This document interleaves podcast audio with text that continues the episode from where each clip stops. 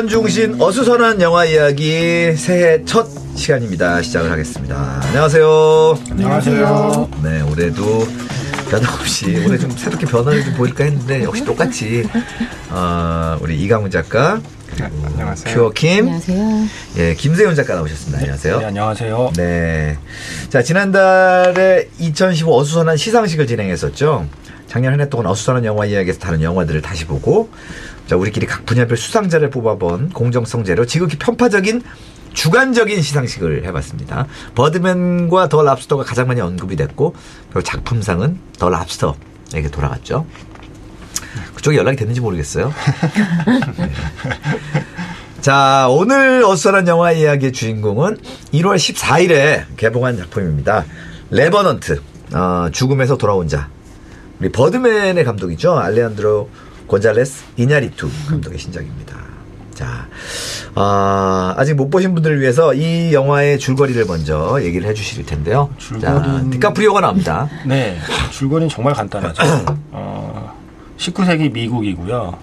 모피 사냥을 하러 다니는 백인들의 일종의 가이드 역할을 하는 휴 글래스란 남자가 곰의 습격을 받아서 몸이 만신창이가 됐을 때 그들을 이끈 리더가 어, 어차피 죽을 것 같으니 음, 너희 그러니까 무리 중에 두 명이 남아서 이 휴가 죽을 때까지 잘 지켜주고 죽으면 시신 잘 묻어두고 뒤따라 와라 하고 그래서 휴의 아들과 그 다른 동료 둘 해서 셋이 이제 함께 남게 되는데 그 중에 이제 존 피츠제럴드라는 남자가 음, 어차피 죽을 애를 죽을 때까지 여기서 기다리고 있는 게 조바심이 나니까 그냥 중간에 죽이려고 하던 와중에 이 휴의 아들을 죽이게 되고 네. 휴는 버려두고 도망가게 되죠. 음, 근데 휴가 자기 눈앞에서 아들을 죽였으니 반드시 그 놈을 잡아내겠다는 일념으로 기적 같은 무시무시한 그 본능으로 그 혹- 혹한의 추위를 뚫고 살아남는 이야기. 이야기입니다. 그러니까 아버지의 복수 복수극이면서 한 인간의 생존극 을두 시간 반 동안의 시간 동안 관객으로 하여금 한눈 팔지 말고 따라와라 하고 만든 영화가 바로 레버넌트 죽음에서 돌아온 자. 지금 요즘 날씨가 좀 추운데 영화 보면 더 춥습니다. 줄거리만 들어도 아주 질리네요. 그렇죠. 그러니까 이게 원래 제목은 그냥 레버넌트인데 레버넌트 원래 뜻이 뭐예요? 바로 이게 부제가 이 뜻이에요. 그 부제 뜻이에요. 네, 그냥- 아, 부제가 좀 다른 걸 붙인 게 아니고 네. 레버넌트라는 죽음에 돌아온 예. 자라는 단어가 있군요. 어려운 단어니까 아마 이렇게 부제를 아, 붙인 것 그러니까 같아요. 이제 네, 부제를 뭐. 설명을 해주는 거죠. 그래서 한국에서 부제를 이렇게 일종의 단어 단어 해설을 부제로 다는 그런 케이스입니다. 그래서 레버넌트 죽음에서 돌아온 자 어, 그렇게 됩니다. 그래요. 자, 이게 실화라고요? 그래서 저도 좀 좀 찾아봤어요. 찾아봤더니 이게 사실 원래 원작 소설이 있는데 네. 이게 2002년에 발간이 됐는데 그 소설이 나오기 전에 영화는 소설 나온다는 소식을 듣고 발간도 되기 전에 판권을 샀다고 하는데 그 소설을 쓴 사람은 누구냐면 미 통상 대표부 현재 미 통상 대표부 부대표이자 현재 예, 국제무역기구죠 WTO 미국 대사를 음. 하고 계시는 한 사람이 있었네요. 마이클 펑크라는 분이 약간 좀 전설처럼 떠내려오는 이 휴글레스라는 남자의 이야기를 듣고 취재를 해서 본인이 회사에 새벽 5시에 사무실에 출근을 해서 음. 업무 시작 전에 매일 3시간씩 와, 소설을 쓰며 병원에 한 4번 입원해 가면서 어, 어. 완성한 소설이래요. 근데 네. 이 남자가 전해 들었다는 그 전설의 인물 휴 글래스는 예, 큰 줄거리는 영화 속의 묘사와 비슷합니다. 그러니까 음. 그 영화 속에 묘사된 1823년에 음. 그 비슷한 일을 하고 있었고 일종의 모험가이자 이제 모피 사냥꾼이자 장사꾼이었는데 영화에서처럼 곰의 습격을 받았고 영화에서처럼 동료 두 명, 영화 속의 동료 두 명 이름이 똑같아요. 실제 인물과. 아, 진짜. 존 피츠제럴드하고 짐 브리저라는 남자한테 음. 휴 글래스가 죽으면 잘 처리하고 따라와라 음. 했는데 버리고 가버린 거죠. 그래서 이 남자가 이것들을 하는 마음으로 살아남아서 320km라고 하니까 한 서울에서 부산 정도의 거리를 음. 그 어마무시하게 추운 몬테나주에 겨우 한겨울 추위를 뚫고 살아남은 이야기가 전설처럼 떠내려왔고요. 음. 실제에서는 찾아내긴 했는데 자기를 버리고 간 놈들을 음. 실제로는 죽이지는 않았다고는 해요. 예. 음. 이제 그렇다 그 그러고 영화에서와 달리 아들이 없었고. 음. 근데 이제 영화에서는 자기 아. 자기 버리고 간 애들 따라가는 이야기는 좀 다- 너무 좀 단순해 보이니까. 그러니까 사실은 저도 그런 생각했거든요. 혹시나 이들이 버리고 간다 해서 거의 복수할 일인가. 왜냐하면 진짜 왜냐면 나 때문에 그 두 사람도 죽을 수도 있잖아요. 그러니까요. 그 보통 영화의 다른 각도에서는 날 버리고 가. 보통 또 이렇게 얘기하는 스토리도 많잖아요. 그렇죠. 먼저 가 어, 먼저 가. 나는 여기. 난 틀렸어. 어, 그런, 그런 경우는 많은데, 전, 저도 그, 이 대충 복수한다는 내용을 알고 보는데, 현재까지는, 어, 그래, 제가 악역인 것 같은데, 굳이 저 친구가 그쵸. 버리고 간다 그래서 꼭 죽여야 되라는 생각을 제가 중간에 했어요. 네. 아마 그럴 관객들을 위해서 네. 영화적으로 그래. 이제 네. 좀더 동기부여를 하기 위해서 눈앞에서 아들이 죽는 설정으로 이제 만들었는데 근데 실제와 현 그 영화 속이 같은 건 실제 인물도 인디언 여성과 결혼을 한 거는 맞대요. 예, 근데 그 사이에 뭐 자식이 있었는지는 알려지지 않았고 뭐그 그건 다른 얘기입니다만 이게 워낙 이렇게 19세기 때부터 근데 별다른 자료가 남아 있지 않고 네. 뭐 편지 한 통 뭐 정도 남아 있고 음. 전설처럼 이렇게 구전되어 오다 보니까 그래도 실화 바탕이라 이거죠. 네, 영화를 만들기 전에도 그, 그 밴드 있죠.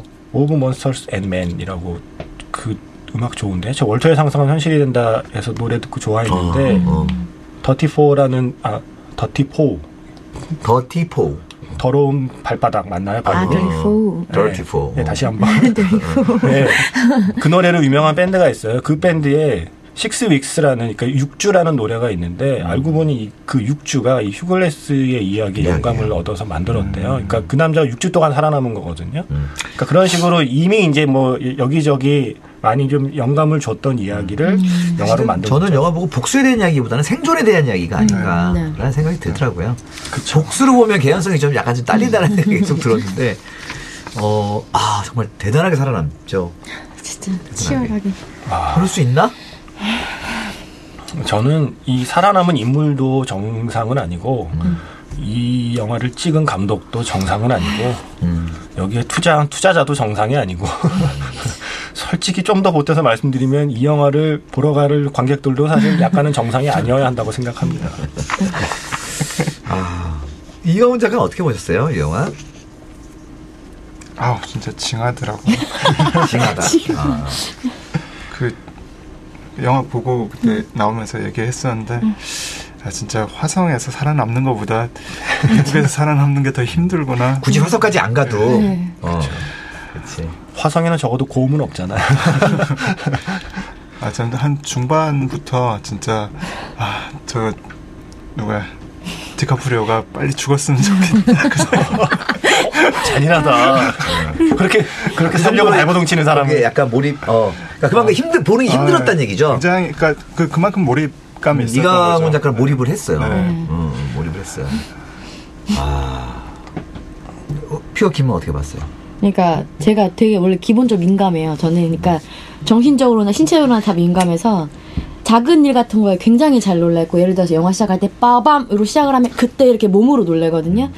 그래서 비교를 하자면 시카리오 봤을 때 경우에는 그것도 약간 놀랄 일이 많은 영화잖아요. 저한 10번 정도 소스라치게 놀랐는데 이 영화 보면서 한 30번 놀랐어요.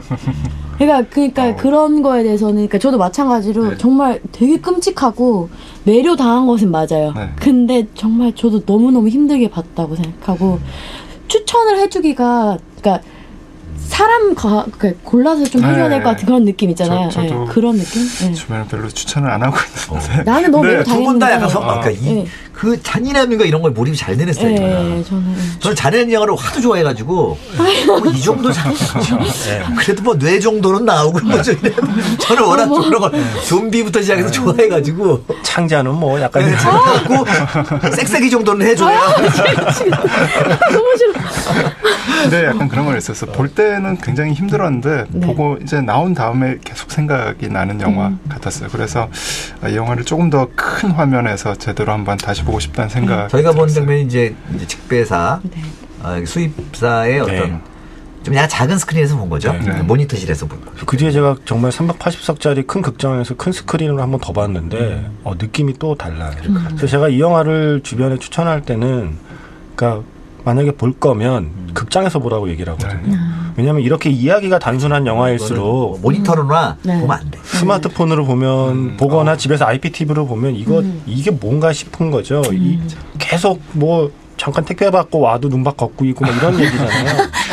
근데 이거는 정말 극장에서 딱 두 시간 반 동안 어디 도망가지 못하고 그 앞- 스크린 앞에 붙- 강제로 안- 강제로 앉아서 붙잡혀서. 그 주인공의 시간을 같이 체험해야 이 영화의 느낌이 전달되는 거라고 생각을 해서 이거 관객과의 대화할 때도 그 얘기 했었는데 그러니까 최근 영화의 경향을 보면 흐름은 다른데 뿌리가 같다는 생각이 들어요. 그게 뭐냐면 그 영화가 언젠가부터 구경하는 매체에서 체험하는 매체로 이제 바뀐다고 생각을 하거든요. 음. 근데 그래야만 하는 게 극장이 그래야 살아남으니까 뭐 IPTV도 있고 스마트폰도 있고 뭐 다운받아 다 볼 수 있는데 그럼에도 불구하고 사람들이 극장에서 봐야 하는 이유를 설득을 해야 되잖아요.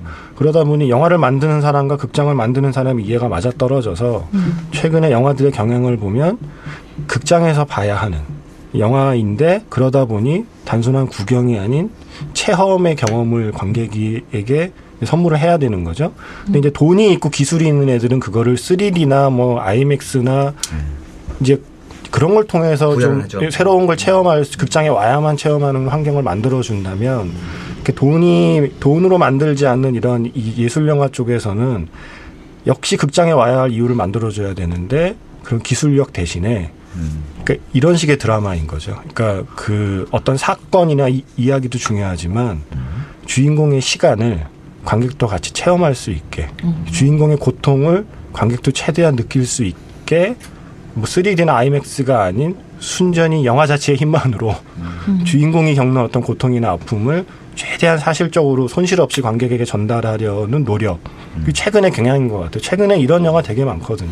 생존 드라마, 재난 영화, 뭐 그렇죠. 로버트 레드포드 나온 All Is Lost 보면 영화 내내 대사 한마디 없고 가라앉는 배에서 혼자 꼼지락꼼지락대는 로버트 그래요. 레드포드 이야기거든요. 그러니까 최근에 그러한 경향이 반영된 영화인데 그 중에서는 가장 내셔널 지오그래픽처럼 찍은 영화다라는 음, 예전에 일곱픽처럼. 진짜 이, 이 영화 정말 촬영이 좀 미쳤다고 생각해요. 저 사람 주인공이 처한 현장을 뭔가 오감으로 다 느끼게끔 하려는 노력이 네. 예전에 그쵸. 스토리텔링의 영화보다 스토리텔링적인 측면을 강조하던 때와는 네. 달라진 것 같아요. 네. 그러니까 제가 그래서 저는 그래도 개연성을 좀 더 따지는 사람이라 그런지 네. 물론 어 막 되게 아리고 이런 거 있는데 저 조금만 그 장면 장면들이 좀 개연성이 있었으면 하는 것들에 아쉬움이 좀 남았어요. 그러니까 드라마가 조금 덜 납득이 됐었어요.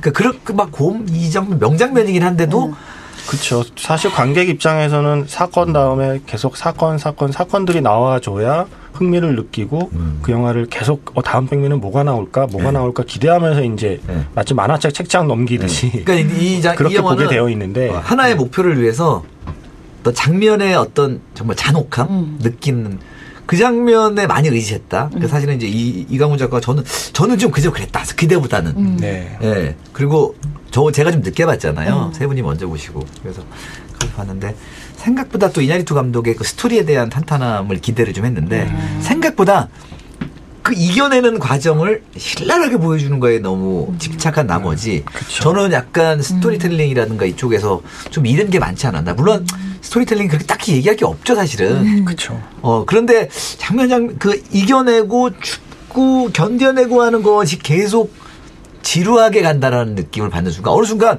한 3분의 2 정도에서는 디카프리오가 이겨내는 거가 좀 무뎌지더라고요. 네. 어, 저게 동상이네. 약간 그러면서 조금이 늘어지면서 제 취향은 확실히 이야기를 따라가는 걸 좋아하는 사람이라 그런지 그렇죠. 이야기에서 이제 궁금점이 없어지기 시작한 네. 거예요.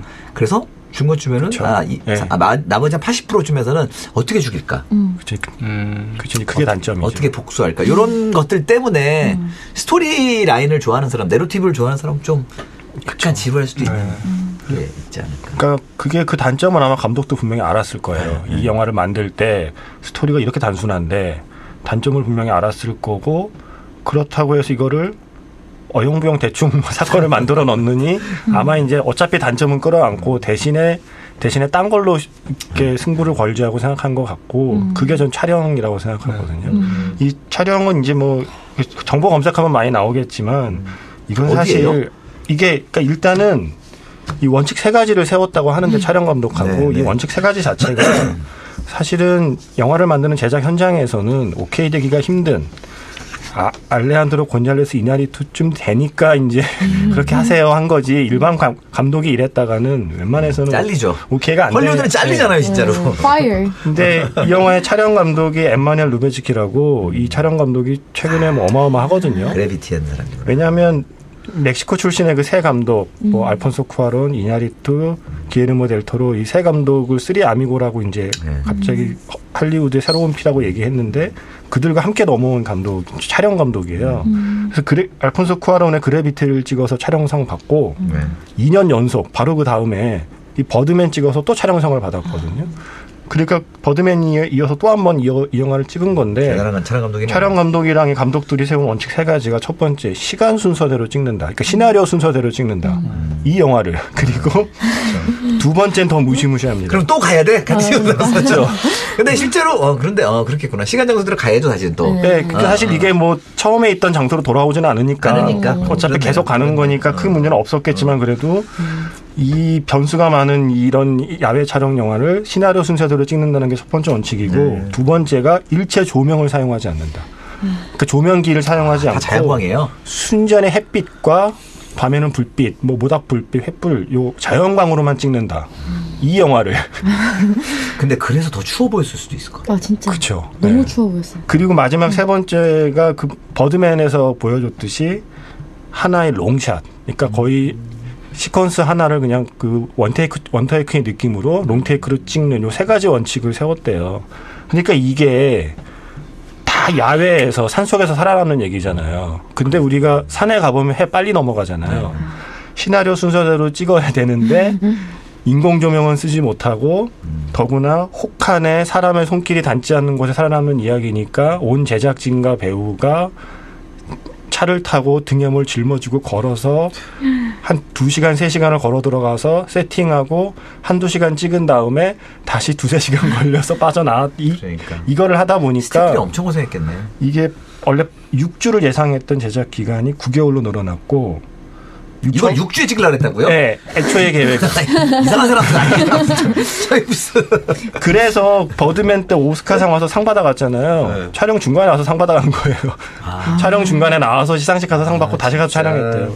그리고 제작비도 6천만 달러에서 1억 3천5백만 달러로 두 배로 뛰었고 중간에 스탭들이 꽤 도망갔다고 하고 캐나다에서 찍다가 겨울이 끝나버려갖고 음. 아르헨티나로 가서 뒷부분 찍고 그래서 미국, 캐나다, 아르헨티나 나라 세 개 돌면서 12개 로케이션에서 미국 감독들, 아니, 외국 감독들. 헐리우드 감독들 부럽네요.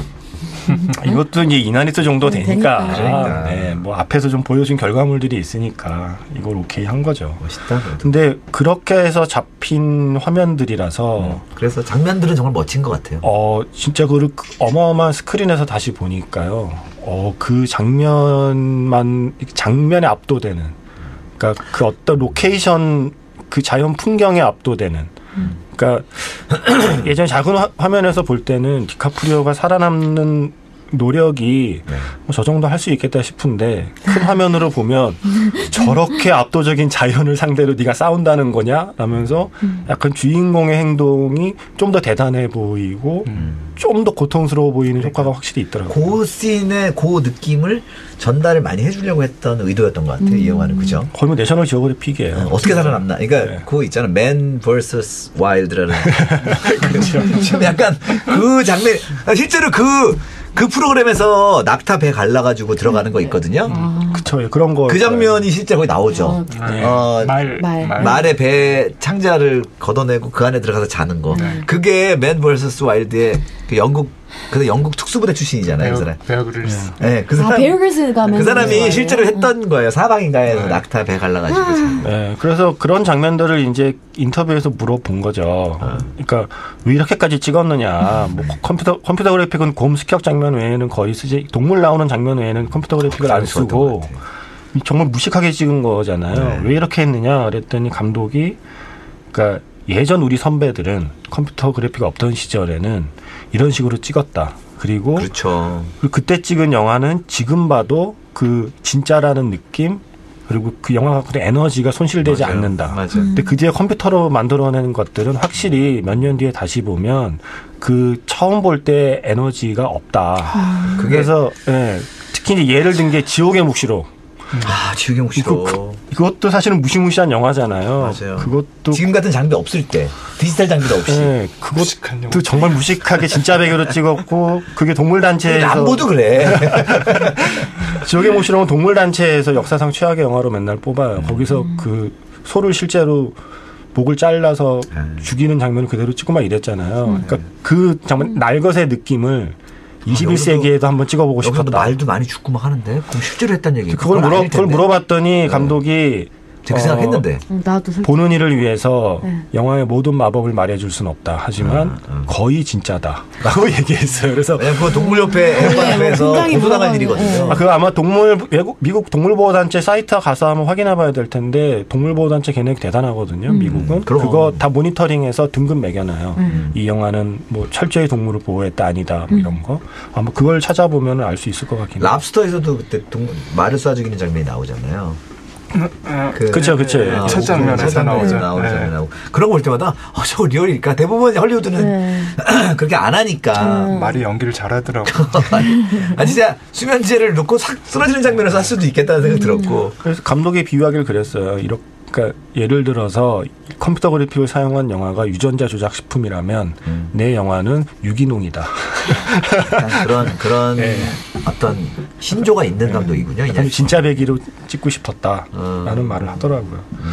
그래요.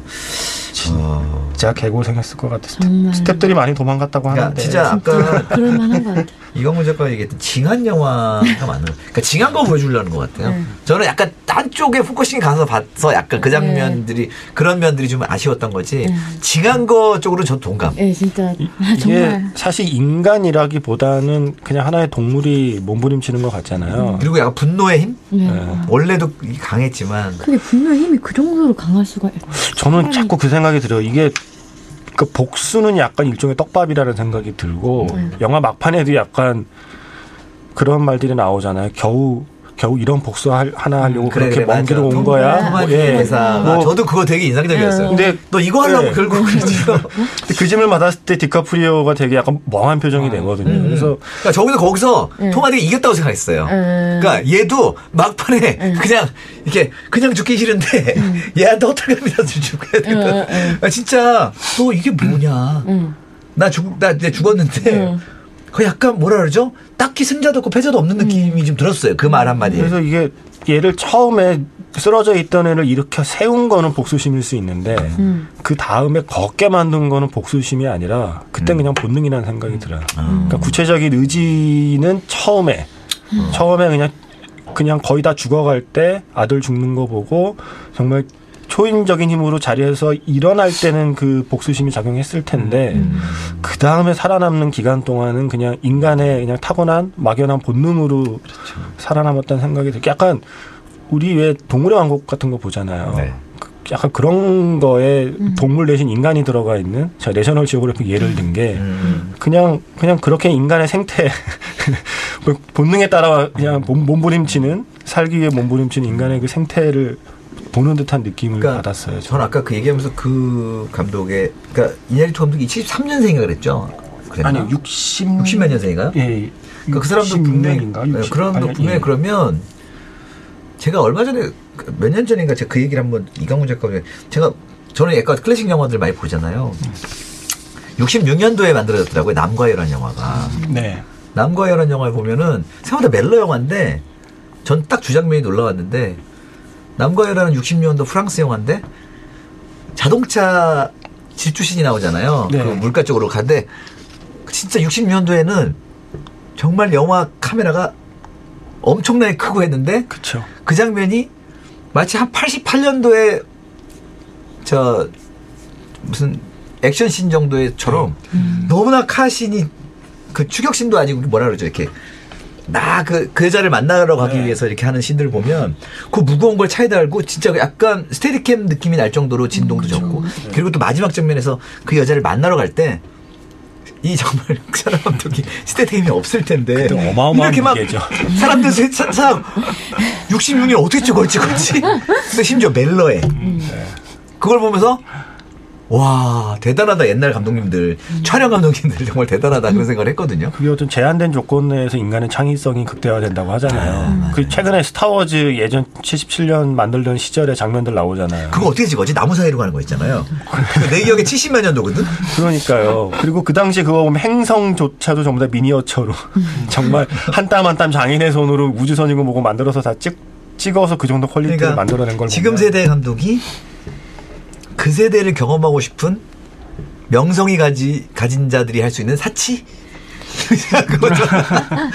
네, 후반 작업을 할 수 있고 다 할 수 있지만 음. 그러니까 약간 수제 같은 수제 이렇게 어, 지금도 수제. 대량복제 시대의 수제품을 찾는 느낌처럼 어. 크리스토퍼 놀란 감독 감독도 컴퓨터 그래픽 안 쓰고 옥수수 그 그쵸 옥수수밭 지금 그러니까 그게 그거 뭐였지? 어, 무슨 어떤 거? 그래 인터스텔라에서 옥수수 인터스텔라. 마트 실제로 실제 경작을 하고. 어, 근데 그걸 보면서 아, 굳이 저럴 필요가 있었나 하는 생각을 좀 했고. 그리고 그 뭐야 다크나이트에서 그 트럭 트럭 전복되는 걸 실제로 트럭을 뒤집어 버리고. 인셉션 같은 경우에는 사람 그냥 통 안에 넣고 통을 돌려버리고 막 이러면서 찍잖아요. 그러니까 맞아. 근데 그런 영화들이 주는 느낌이 확실히 다르긴 다른 그러니까 것 이게 같아요. 디지털 좀- 디지털 좀 수제- 완벽한 디지털에 나올수록 진짜 진짜를 찾는 사람들이 많은 것 같아요. 네. 아, 진짜라고 생각하는 것들을 하고 싶고. 약간 handmade는 그리고 대부분 명품으로 남으니까. 그리고 handmade를 조- 제대로 만드는 사람은 몇 안 되니까 그 중에 한 명이 되고 싶은 욕망? 아, 그러니까 아 티스트로서? 뭐 괜한 생각일지 모르지만 어떤 사람들의 귀는 얇으니까 그 이 얘기 모르고 봤거든요 저는. 네. 근데 이 얘기를 하니까 아 그래서 징했나 싶은 것에 한 번 더 마케팅 포인트가 되는 것 같아요. 이 얘기가. 그렇죠. 네. 아, 그쵸. 그것도 있죠. 지금은 이거 사실은 그게 결국 마케팅 효과인 것 같아요. 네. 네, 모르고 봤는데 어 그리고 보지 않은 사람이 어 어떻길래 그러니까 이제 영화를 보기 전에 이 얘기를 들은 사람은 좀 더 배가 되겠죠. 어, 징하다에 좀 더 배가 돼. 네. 음.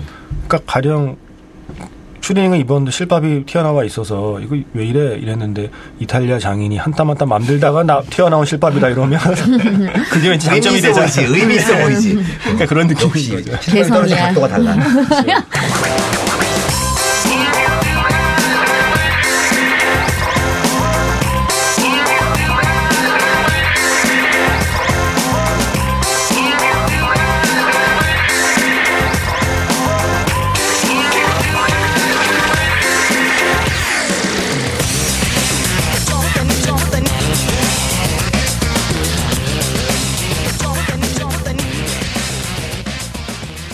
배우들 얘기 좀 해볼까요? 이거 어떠셨나요, 디카프리오 연기? 제가 영화 보고 그랬거든요. 그 같이 본 지인한테. 야, 이제 그만 상 주자, 디카프리오한테. 옛날 상? 상 안 주니까 얘가 이런다. 내가. 아, 저는 근데 근데 그래서 안쓰럽긴 한데 저는 확실히 디카프리오 연기를 나이가 들었음에도 불구하고 네. 아직도 치기 어리게 느껴지지? 나는 왜? 음. 디- 디카프리오랑 소주 한 잔 해봤으면 좋겠어요. 그럼 제가 이해를 할 텐데 저는 디카프리오 연기가 그러니까 저는 예를 들면 여전히 드니로 같은 사람을 전 좋아하고 네. 드니로 예를 들면 뭐 숀 펜 음. 이런 사람들을 좋아하는 사람은 디카프리오 안 좋아하는 것 같아요. 그러니까 근데 이유는 없고 그냥 취향인 것 같아요. 그게 우리가 드니로와 숀 펜의 어떤 리즈 시절을 우리가 보진 못하고 그들이 이제 약간 좀 너무 배우- 나보다 어려서 그런가? 아, 숀 펜은 물론 약간 좀 덤벙대던 시절을 보기도 했지만 어, 어.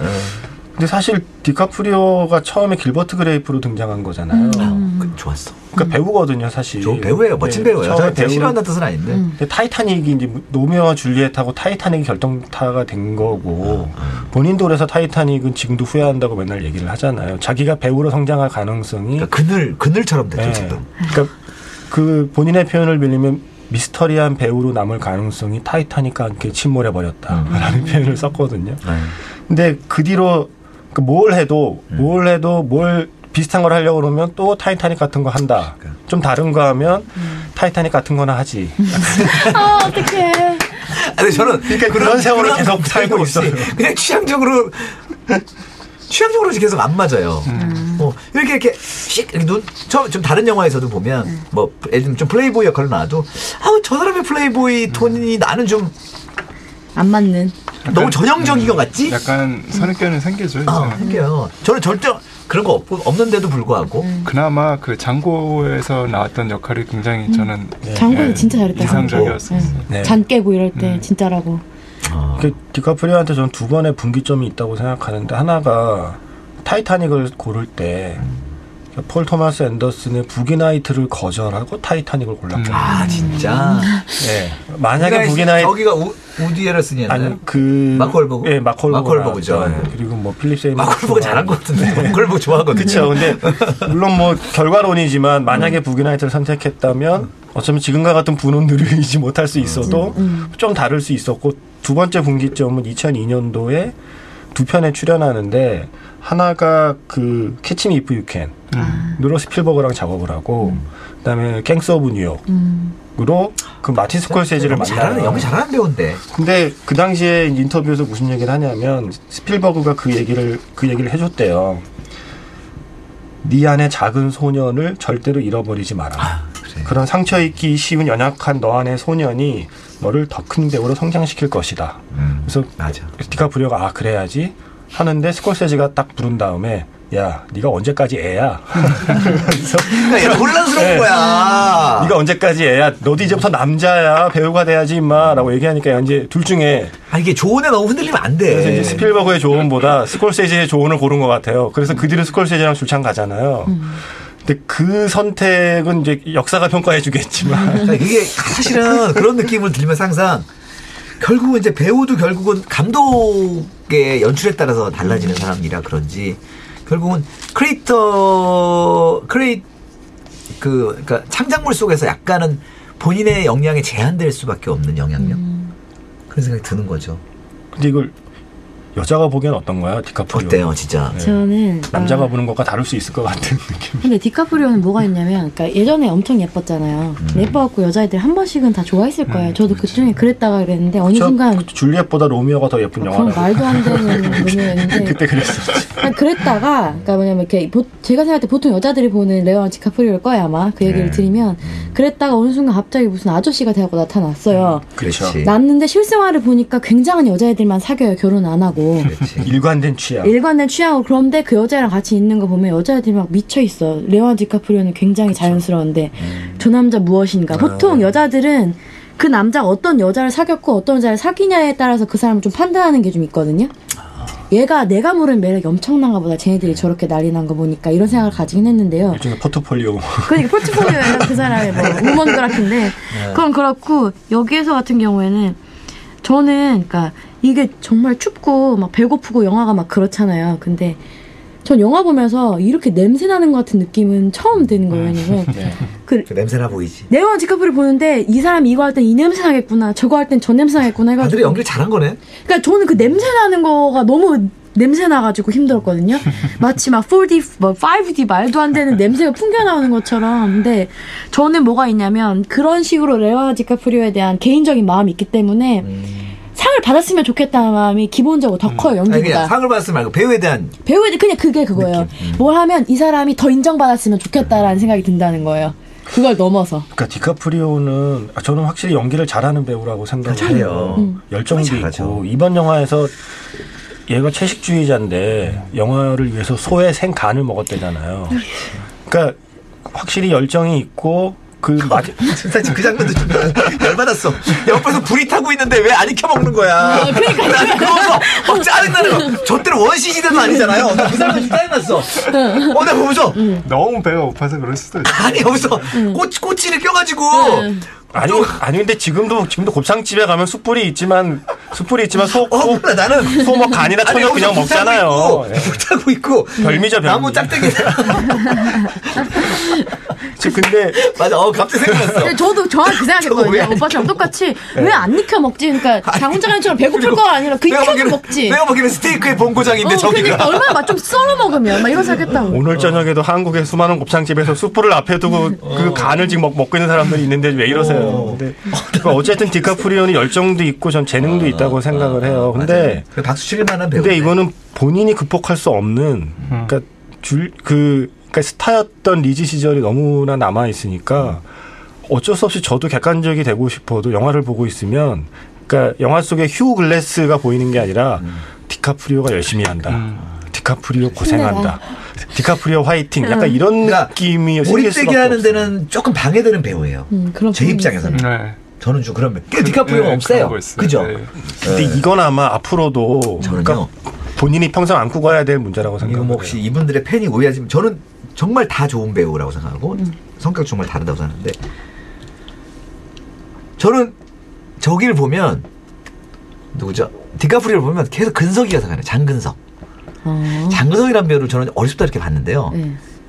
그 물론 어렸을 때전 시트콤을 같이 해봤지만 음. 저희 이렇게 안에서도 그 연기 천재라 그랬어요. 음. 17살, 6살인데 코미디도 너무 잘하고 음. 실제로 연기로 성인으로 옮겨가서도 근데 근석이가 에너지가 너무 많다 보니까 팝스타란 말이죠. 음. 근데 근석이 연기 어느 순간 근석이 역할이 안 보이고 그쵸. 좀 근석이가 보이는 음. 거예요. 계속. 아. 그게, 그게 이제 스타가 짊어져야 하는 네. 숙명인 거죠. 그리고 근석이는 한국이라는 나라에서 태어나서 그렇지만 쟨 헐리우드에서 태어나서 굉장히 빛을 발했을 배우다라는 생각이 들거든요. 무슨 말씀인지 알 것 같아요. 네. 저 그만큼 장근석이 강해요. 음. 그리고 연기도 너무 잘해요. 예. 그러니까 그 작은 별거 아닌 시트콤이지만 연기를 너무 잘했고 모든 연출자들이 천재성이 있다라고 생각하고 그리고 대, 이딱 대본 보고 소화하는 걸 너무 잘하거든요.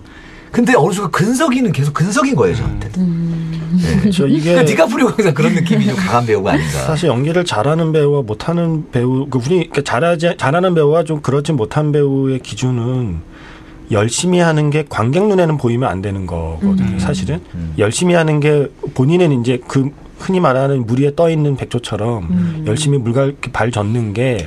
본인은 그렇게 저도 관객 눈엔 그게 보이면 안 되는데 이 스타 이미지가 강한 사람들은 음. 자기가 아무리 감추려고 애를 써도 그게 저 스타가 열심히 한다는 느낌이 사- 자꾸 자꾸 배어 나올 수밖에 없어서 음. 그러니까 연기를 못하는 배우가 아니고 심지어 연기를 어떤 비슷한 또래 다른 배우들보다 훨씬 잘해요. 불구하고 디카프리오는 그게 싫어서 지금까지 어쩌면 스콜세지 아저씨와 함께 그 2002년 이후로 계속 이제 그런 길을 걸어오고 있지만 아직까지도 그게 이건 본인의 노력으로 될 수 있는 문제는 아닌 음. 그런 게 남아 있는 것 같고 저는 요즘에 아까 유아인 씨도 제가 정말 좋아하는 배우인데 그 색깔이 좀 세지고 있어요. 유아인의 색깔이 굉장히 강해지고 있는 네. 현재 생성되고 있는 배우가 아닌가. 아, 저는 그래서 유한 씨가 너무 좋거든요. 그러니까. 제가 제일 좋아하는 한국 진짜 매력 있는 배우예요. 예.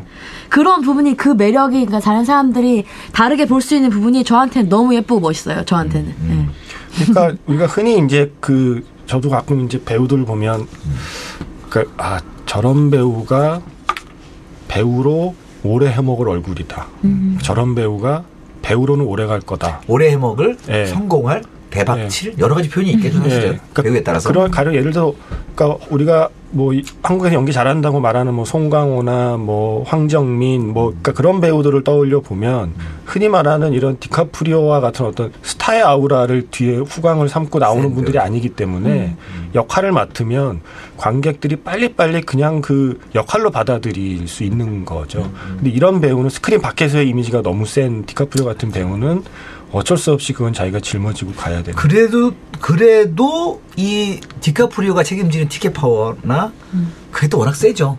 저는- 그러니까 헐리우드가 계속 투자를 하고 캐스팅을 하는 게 아닌가. 그쵸, 좀그 정도 아니면 이 이렇게 무모한 촬영 스케줄의. 영화에 투자자가 끝까지 붙어 있을까에 하는 생각도 사실은 있어요. 저는 디카프리오에게 박수를 쳐주고 싶은 거는 그런 세간에 나 같은 저 같은 생각을 가진 사람들을 불식시키기 위해서 음. 부단히 노력한다는 거죠. 그러니까 네, 진짜. 아이고. 그거는 정말 멋있는 거예요, 진짜. 음, 인생을 네. 살아가는 엄청난 자세인 네. 것 같아요, 진짜. 그러니까. 그 저는 약간 근데 좀 재밌는 상상이 이거 뒷얘기 찾아 찾아보다 보니까 원래 이 프로젝트가 2001년에 판권을 샀으니까 아, 그러니까 뭐. 10년 넘게 준비했잖아요. 음, 음, 음. 그러니까 처음부터 이 감독이 프로젝트가 아니었던 거죠. 음. 근데 처음에 언급된 감독 중에 박찬욱 감독이 있어요. 그거는 이거, 그거는 이거 박 감독님 찍었어도 난잘 찍었을 것 같아. 그건 그러니까 이건 미국 자료에 나와요. 미국 자료 에 공통적으로 언급되는 게 박찬욱 감독이 사무엘 잭슨을 데리고 찍으려고 했었다. 아니, 나는 박 감독님이 찍었어도, 박 감독님이 찍었어도 지각이 찍으셨을 것 같아. 아, 그럼요. 예. 노예제 있을 때 아닌가요 그때? 노예도 있을 때문에 좀 약간 이 여기가 그러니까 아마 로케이션의 느낌은 좀 다를 수 있어도 거기서 어떤 묘사되는 그리고 나중에 아마 어쩌면 그 사람과 사람의 대결 부분에서 좀 더 세게 나갔을 수 있겠다는 아, 생각이 들어요. 아이고, 아주 잔인하게 죽였을 것 않나요? 아이고, 나 진짜 그거 더못 본다. 그리고. 저는 오히려 저 어우, 봉준호 감독이 했어도 네. 아주 재밌게 찍었을 것 같아요. 봉준호 감독이라면 이야기를 더 재밌게 만들지 않았을까. 그렇죠. 갑자기 그 생각도 들기도 하네요. 근데 이제 정작 박찬욱 감독은 최근에 누가 이제 기자가 그 얘기를 했더니 아, 얼핏 헐리우드에서 나한테 얘기한 프로젝트 중에 하나긴 했는데 심각하고 진지하게 얘기한 적은 없었다라고 아. 이제 얘기를 하는 걸 보면 아주 뭐 이렇게 구체적인 단계까지 갔던 건 아닌 것 같고요. 이렇게 이렇게 신체 일부분을 하나씩 하나씩 아, 계속. 없애가면서 오래도록 고통 왠지 왠지 그렇게 죽였을 것 같은. 아마 제 생각에. 헐리우드 제작자가 올드보이 마지막 장면을 보고 어. 마지막에 그, 그 눈밭 장면을 보고 혹시 이 감독이 지금은 잘 찍지 않을까 했던 게 아닐까 생각이 들고 그 다음에. 그 다음에 언급된 감독이 또 재밌는 게 존 힐콧이라는 감독인데 이 감독의 전작이 뭐냐면 더 로드예요. 더 로드 어떤 더 영화예요? 로드가 그 비고 모텐슨이 음. 그 그러니까 일종의 지구 핵전쟁으로 핵전쟁이었나? 하여튼 뭐 지구 멸망 이후에 완전히 폐허가 된 그 세상에서 리어카 하나 끌고 음. 자기 아들 데리고 정말 허- 황폐화된 지구를 이렇게 쭉 이렇게 걸어서 바닷가를 찾아가는 얘기거든요. 음. 근데 더 로드를 찍은 감독을 물망에 뒀다는 건 그 황량한 풍경에서의 생존의 이야기를 만들어 본 사람이니까 어쩌면 여기에 맞겠다 생각했을 수 있어요. 근데 그 감독이 준비할 때 물망에 오른 배우가 크리스천 베일이에요. 라고 하더라고요. 크리스찬 베일도 엄청. 아이고. 근데 크리스천 힘들어. 베일이라는 얘기를 듣는 순간 완전 잘 어울리는데 저는 완전 잘 어울리긴 하는데 응. 우리가 디카프리오 얘기를 많이 했는데 톰 하디 얘기를 좀 해보죠. 아. 피오킴은 영화 끝날 때까지 톰 하디가 나온 걸 몰랐다고. 모르지 않았어요? 그러니까 그때? 왜냐면 저도 몰랐어요. 네, 나도 몰랐는데. 아니. 난 토마디 잘 몰랐는데. 아니 아니 게 아니라 이게 토마디도 또 요즘 여성들한테 매우 중요한 포인트인데 왜냐면 특히 최근 한국에서 그죠. 아니 어, 그걸 떠나서 극장에서 분이 난 뭐- 예? 그럼 이거 현대카드 오면서 그 이거 화제가 됐었는데 기랬다 보니까 토마디 옆에 있었다 뭐 이거예요. 그런 거예요. 근데 토마디는 어 그러니까 젊은 여성들에게 어떤 느낌이라고 하냐면 아 그냥 많은 여성들 이상형으로 이렇게 이렇게 계속 상부하고 있는데 가장 중요한 게요. 제가 이 영화 보기 얼마 전에 레전드를 봤어요. 네. 레전드의 톰 하디를 생각을 하고 봤잖아요. 그리고 이제 저 처음에 이 영화를 보겠다고 알려주신 후에 찾아보니까 톰 하디 이름이 있길래 아 있나 보다라고 했는데 영화를 보면서는 톰 하디가 나온지를 몰랐어요. 왜냐하면 보- 기존에 생각하는 톰 하디랑 전혀 다른 사람이 나오기 때문에 모든 면에서 머리카락도 반쯤 없고. 그리고 사투리를 너무 잘하고 그걸 그러니까. 모릅니다. 텍사스 사투리를. 그래서 매튜 모르죠. 맥커너이인 줄 알았어요. 매튜 아. 맥커너이 정도 돼야 나올 수 있는 아, 사투리가 그러니까 언어에서도 약간 뭔가 연기가 좀 있었군요. 굉장히 그러니까 뭐, 뭐라고 말씀드려야지 굳이 비교하자면 편견이 많은 어떤 남부 사람? 응팔에서 성동혜 선생님이 네. 그 경상 사투리, 전라도 사투리 완벽하게 해서 전라도 사람도 아 전라도 사투리 잘하네요. 경상 사람도 인정하잖아요. 어, 그런 영화. 그런 종류로 사투리를 하셨어요. 먼저 기본적으로. 어, 어. 그런 부분에서 너무 놀랬고 그, 사실 그 예쁜 사람이. 전혀 모르는 거죠. 어. 그 예쁜 사람이 그렇게 변하다니 그 아름다운 사람이. 음, 근데 이것도 톰 하디가 주로 어떤 배우입니까?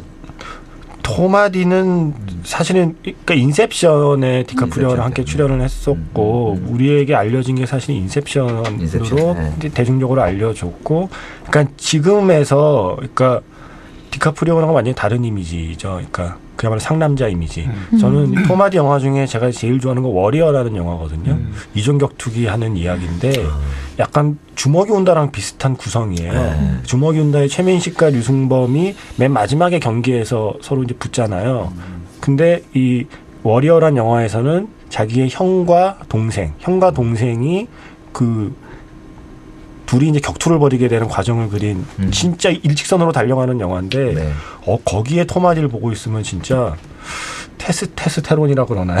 하여튼 그게 그냥 호- 스크린 전체 그냥 전체 이렇게 그 호르몬이 막 넘쳐요. 남성 호르몬. 네. 너무 좋아요, 진짜. 그야말로 정말 남자다잉 하는 느낌의 지금 지금 시대에 가장 가장 남자다운 어떤 배역을 소화하는 배우가 사실은 톰 하디. 톰 하디. 그래서 이 영화에도 디카프리오가 이제 그, 그 톰 하디를 꽂았다고 하더라고요. 톰 하디가 음. 처음에 아, 뭐 거, 거절했었는데 디카프리오가 설득했다고 그러더라고요. 애초에 하기로 했던 건 숀 펜. 아. 이 이제 물망에 올랐다가 어떻게 잘 잘 안 되고 그 다음에 이제 그 빈자리에 이제 톰 하디가 들어온 거죠. 숀 펜이 있으면 좀 비열함이 좀 다른 느낌이 달랐을 것 같다. 그 숀 펜이 있으면 근데 디카프리오가 너무 밀리지 않았을까? 숀 펜의 에너지가 워낙 좋아해가지고. 어. 아 그래 톰 하디 진짜 예쁘게 생겼어요 얼굴이 남성성도 많지만 그래요? 그래요. 거 잘. 입술도 그렇고 생겼어? 아니 저는 정말 예쁘게 톰 하디. 섹시하게 생겼어요. 그렇죠. 근데 이번에 한국에 와서 막 엄청 거리를 이태원 거리를 돌아다녔다는데. 이태원을 갔었어요. 근데 약간 영화 속에서 보여주는 모습은 약간 이렇게 음. 좀 근육질의 상남자 느낌의 캐릭터로 많이 음. 그 많이 나왔었죠. 이미지가 잡혀 있어요. 매드맥스 예, 지금 아, 나온. 네이버에 나온 사진은 굉장히 댄디한 사진이. 아 맞다 매드맥스가 있었죠 그러니까 최근에. 톰 하디 얼굴을 그러니까 입술이랑 이런 데가 굉장히 섹시해요. 배트맨에서도 어, 그렇죠. 섹시 섹시. 다크나이트 아이 왜 이래? 보자 상남자라고 써 있네요. 이거는 제가 그 제- 레버넌트 약간 요번에 레버넌트 찍고 그대로 온것 같은데. 요번에 조제 알도를 어. 이긴 그 선수랑 닮았다. 이종격 몰라요. 요번에 어, 살 많이 뺐네요 저 때. 그때 아 지금 이게 아. 사진 더 살 빠지게 나온 것 같아요. 실제 그거보다. 남이 찍어준 사진에서는 저 정도 아닌데. 모자에 써 있잖아요 상남자라고. 그러니까 상남자라고. 한국에 와서 찍은 사진 상남자 서울 모자. 거리를 그렇게 걸어다녔다는데 영국 사람인가요? 아 그럴 미국 사람인가? 사람 느낌. 어 저도 예 영국 사 영국 사투리 되게 잘하긴 하던데 영국 억양을. 저도 톰 하디 영국 사람이에요. 영국 사람이야. 77년생이고 네 영국 사람이. 디카프리오가 런던 74년생. 드라마 센터 출신. 77년생이야. 아 블랙호크다운에 나왔어요? 거기 한 병사 중에 거기에 하나. 데뷔. 그걸로 예. 네. 아 진짜. 그렇죠. 그러니까 그렇구나. 딱 인상만 보면 약간 그런 뭐 군인 뭐 약간 음. 그런 역할에 잘 어울리는 어떤 그런 체형을 갖고 있는데 변화무쌍한 마초남 뭐 이렇게 나오네요. 약간 블로그에 이렇게 보니까. 최근에는 약간 마초 이미지예요. 아. 네. 막 재미지긴 한데 개인적으로는 약간 약간 페미니스트적인 생각이 있어가지고 생긴 건 이런데 그래서 여자들이 더 좋아해요. 좀 파보면 그렇답니다. 여우네. 네 여우죠. 여우구만. 멋있잖아요. 마초남 가지고 페미니스트 연대 아, 가지고 여자들이 야, 다 좋아하는 가지고 거다 하고 있네. 다 가지고 있네. 그래요. 네. 토마디 같은 얼굴이 진짜 그 배우로 오래 그쵸. 해먹을 네, 그런 맞아요. 딱 얼굴 그러니까 아까. 지금 예. 톰 하디 이 저 디카프리오 디카프리오 여기가 사실은 좀 우리가 얘기했던 대조적인 느낌인 네네. 것 같아요. 그러니까 어디든 도화지처럼 스며드는 사람, 어디든 이 사람이 색깔이 강한 사람. 근데 어느 게 낫다고도 볼 수도 없는 것 같아요, 사실은. 팔자죠. 맞아요. 어, 예, 맞아. 맞아요. 그러니까 저는 어느 순간 맞아요. 어느 순간 로버트 드 니로가 아까 했던 얘기 좀 더 해보면 갑자기 80년대 로버트 드 니로가 토마디 같았다면 2000년대 넘으면서 음. 어디 나와도 튀는 거예요. 가끔 로버트 니로가. 조용으로 나오는데 예를 들면 평범한 주택가에서 파자마 입고 나오는 그런 영화가 있었거든요. 대부가 나오고 근데 왜 대부분 어 진짜 저 사람이 꽂혔을 때 죽일 것 같고 파자마는 권총 있을 것 어. 어, 막 그, 그리고 저 점도 얼굴에 있는 저 점도 로버트 니로를 벗어나지 못하는 거죠 사실은.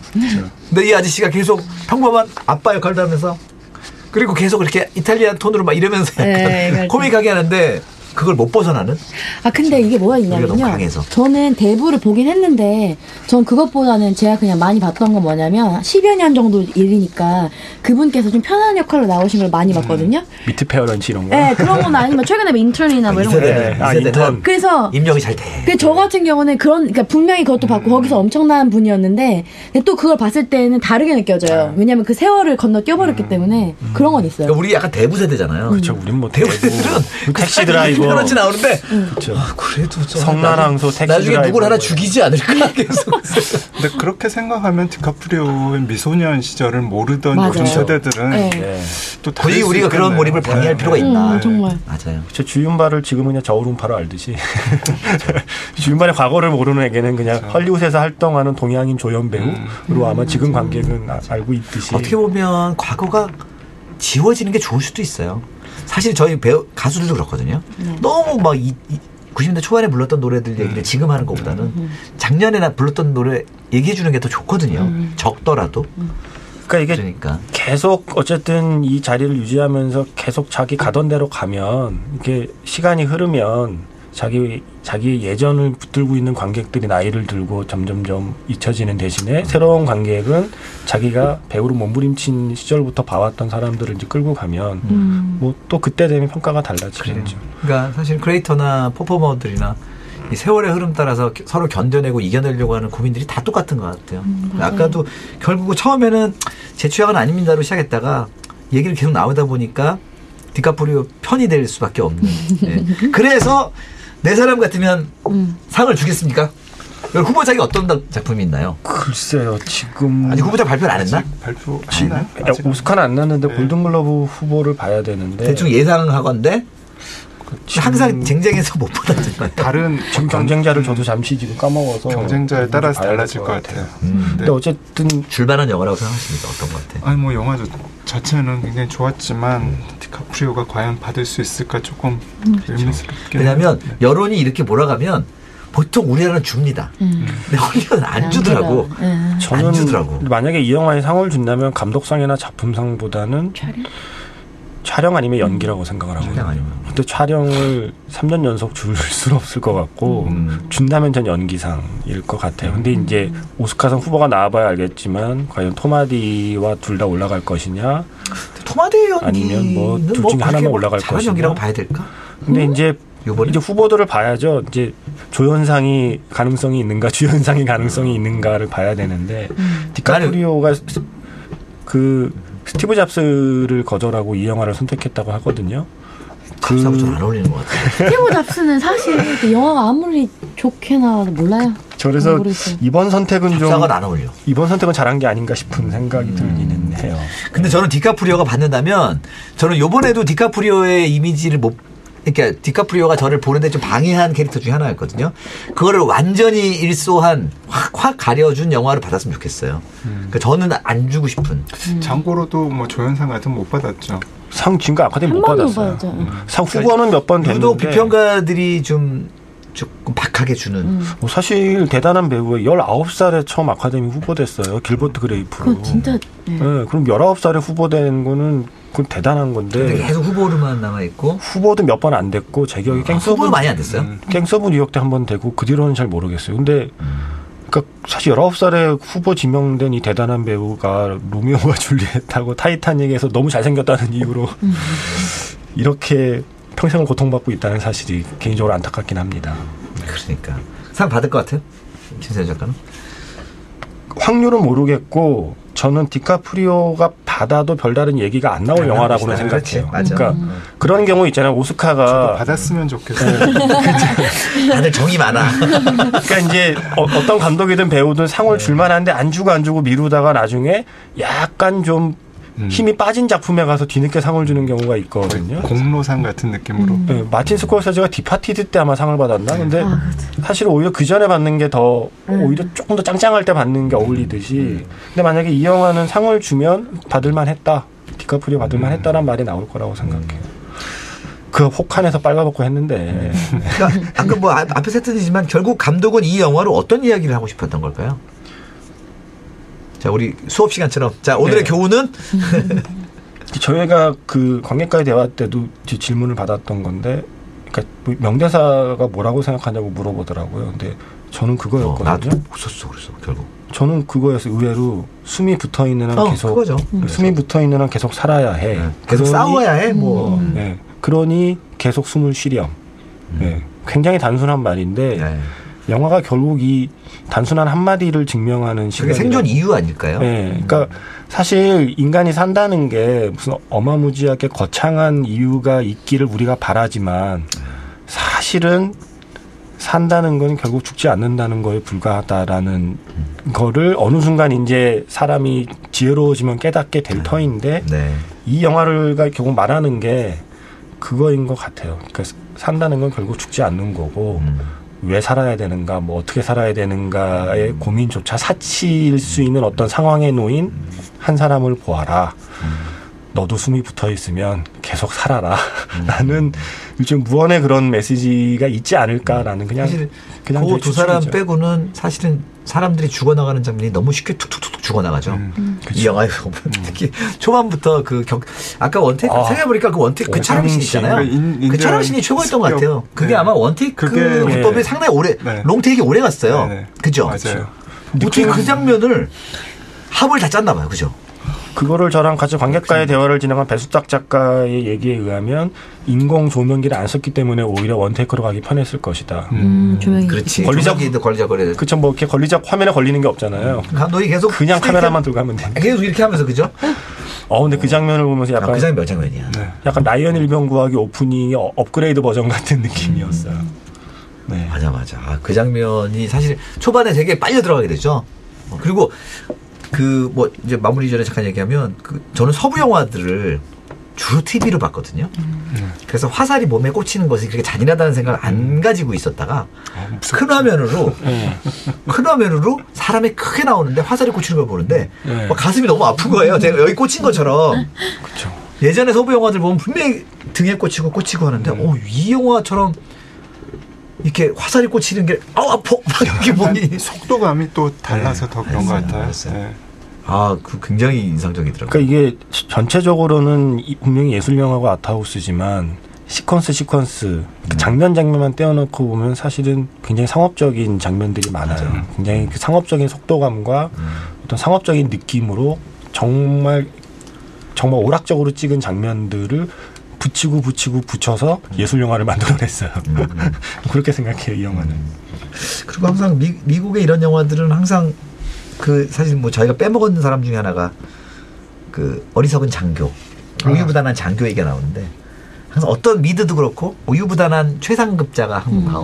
네. 요즘에 그 그걸 보면서 뭐 많은 보면 미국은 항상 그 대통령을 의미한다. 네. 대통령을 강하게 하는 영화들도 있지만 보통 우유부단 우유부단한 그 이제 하우스 오브 카드도 그렇고 대통령이 별로 하는 게 없고 막 항상 예. 여기서 보면 저 최상급자는 지휘자는 모르는 사람이니까 그 너무 잘 어울리지 않아요? 그 어, 배우. 요즘- 돔놀 글리슨, 아, 돔놀 글리슨이라고 요즘 핫한 배우 중에 한 명. 어바웃 아, 타임의 그런, 아 그런 사람이에요. 네. 어바웃 타임의 주인공. 어, 그 사람이 연기 되게 잘했어요. 네, 그러니까. 화는 내는데 딱히 아무것도 한 음. 그러니까 자기 부하들 위해서 하는 건 아무것도 없어요. 근데 화는 내고 죽이긴 죽이는데 근데 이게 되게 그래서 지금 어떤 막 좀 뭔가 리더들이 하는 역할하고 비슷한. 음. 이게 외국에서는 그래서 그런 정치적인 평도 많이 나오고요. 인터뷰에서도 감독한테 그 얘기를 꼭 많이 물어봐요. 이게 결국 19세기에 네. 미국이 네.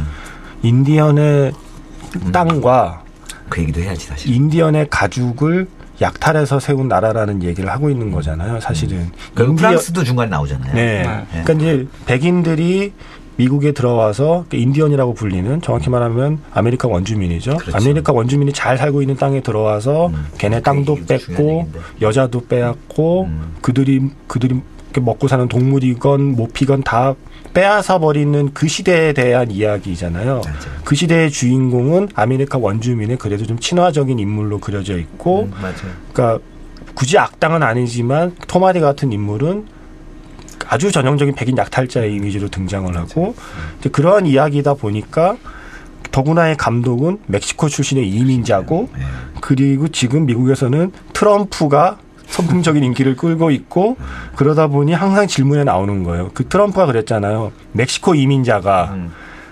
마약과 뭘 들어와서 미국을 망치고 있다라고 얘기하는데 어떻게 생각하느냐 질문을 꼭 기자들이 하더라고요. 네. 그러니까 어쩌면 이게 이 사람 감독이 멕시코 출신, 그러니까 미국의 미국인이 아닌 외부에서 들어온 이방인이어서 그게 암묵적으로 좀 이야기에 녹아들어 있을 수도 있겠다라는 그런 추측은 저도 돼요. 그 나약한 장교가 보면 되게 앵글로색슨 전형적인 네. 느낌이거든요. 음. 그래서 약간 저는 그런 의도가 없지는 음.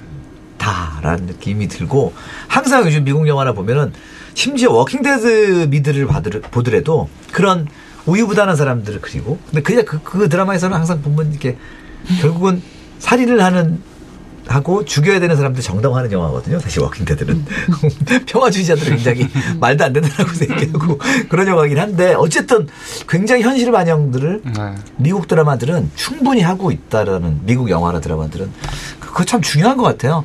감독들이 그런 거 하나를 표현할 수 있고 자기 주장하는 바를. 근데 그, 그러고 보니까 주요 배우들이 뭐 그 돔놀 글리스는 아일랜드 사람이고 톰 하든이 그러니까. 영국 사람이고 예. 디카프리오는 또 이탈리아계고 그리고 프랑스 사람들이 중간에 등장을 하고 이게 보면 감독은 멕시코 이 출신이죠. 열강들 열강들과 거기 원주민들의 관계가 은근히 좀 저도 보면서 그 생각을 했거든요. 이게 은근히 비꼬거나 그래 저 원주민 건데 다. 그러니까 약간 그거잖아요. 야 봐봐, 너네들 이거 니네 땅 아니었잖아 원래. 어, 니네도 원래 이민자잖아. 어. 멕시코는 원래 우리 거였어. 이런 느낌. 근데 왜 지금 우리 보고 뭐라 그래? 약간 뭐 이런 느낌도 좀 숨어 있는 것 같기도 하고. 어, 어.